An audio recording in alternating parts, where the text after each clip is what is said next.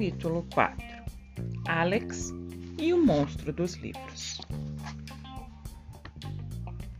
Primeiro, abri um olho, depois o outro. Vi as linhas de luz que passavam pela veneziana da janela. Respirei fundo e de repente comecei a me preocupar. E se. E se não tiver acontecido de verdade?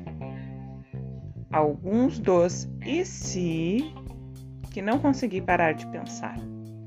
E se o Sr. Flat não estiver aqui? E se ele não existir? E se for só imaginação? E se eu for doido? E se no fim das contas ele for só um boneco de pelúcia mesmo? Felizmente, escutei um ronco baixinho, suave. Ele estava ali. Que sorte! Só estava dormindo.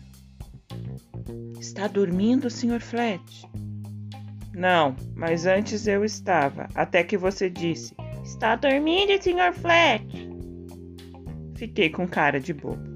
Por que perguntar para quem está dormindo se ele está dormindo? É uma coisa boba mesmo, né? Tive uma ideia para me desculpar por ter acordado o Sr. Flat. Toda semana nós poderíamos pegar alguns livros emprestados da biblioteca e levaríamos para ler em casa. Ótima ideia, Alex! Adoro livros! Com marinheiros, piratas, aventuras, sobre magos e cavalheiros. Livros sobre coisas que nunca existiram ou que ainda não existem.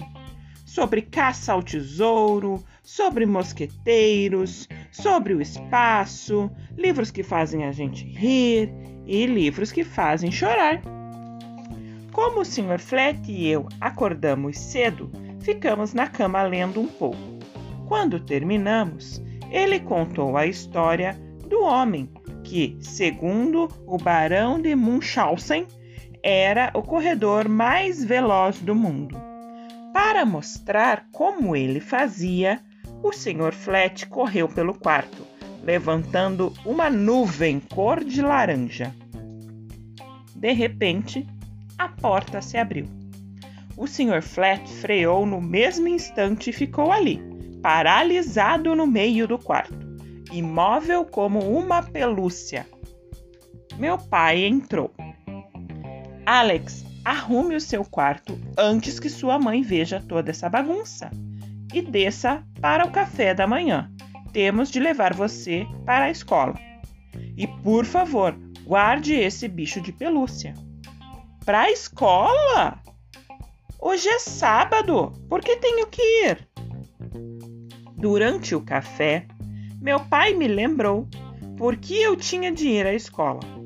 Algumas semanas antes, eu havia me inscrito no torneio de basquete que seria disputado em comemoração aos 25 anos da escola. Ele disse que eu não podia faltar. Tenho muita coisa para fazer, falta lição de casa. Você se inscreveu, agora é obrigado a ir.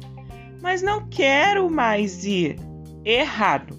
Compromisso é compromisso. Isso não é justo. Claro que é.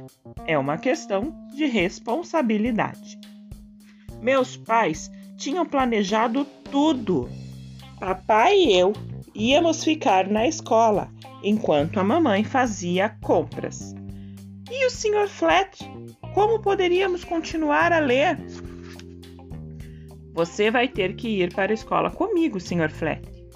De jeito nenhum. Vou ficar aqui descansando. Mas eu tenho que ir. Então vá. Vejo você depois. Enquanto isso, vou ler um pouco. Não havia nada que convencesse o Sr. Flat a ir comigo. Ele preferia ficar em casa. Percebi que ele é muito teimoso. Quando decide uma coisa, não muda de ideia. Antes de sair, eu tinha de achar uniforme da ginástica.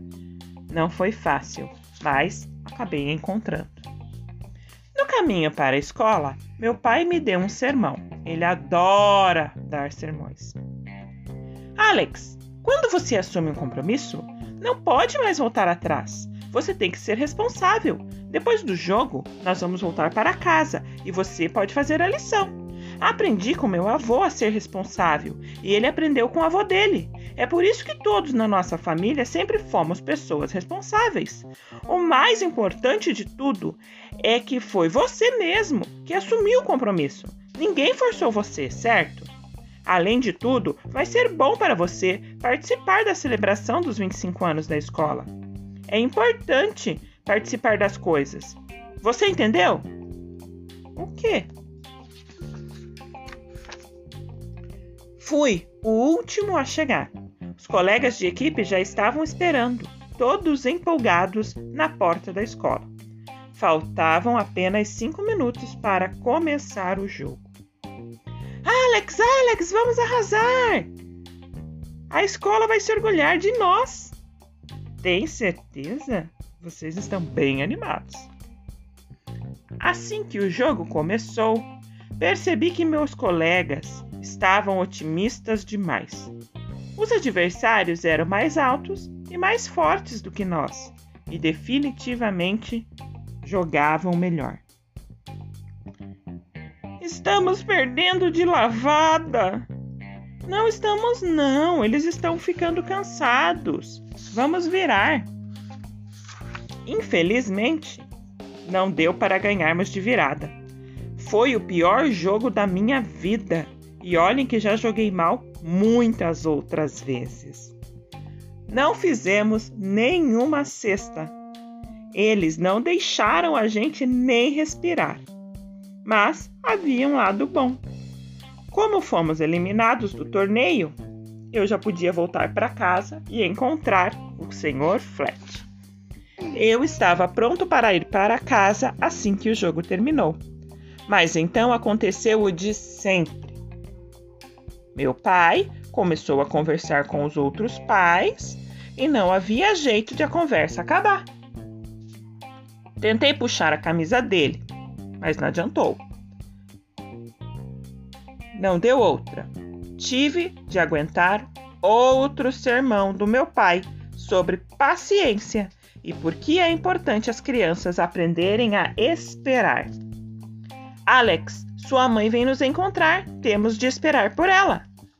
Não posso perder mais tempo. Eu preciso fazer a lição de casa. Meu pai finalmente entendeu que eu tinha de terminar a lição de casa. No caminho de volta, ele aproveitou a oportunidade para me dar outro de seus rápidos e curtos sermões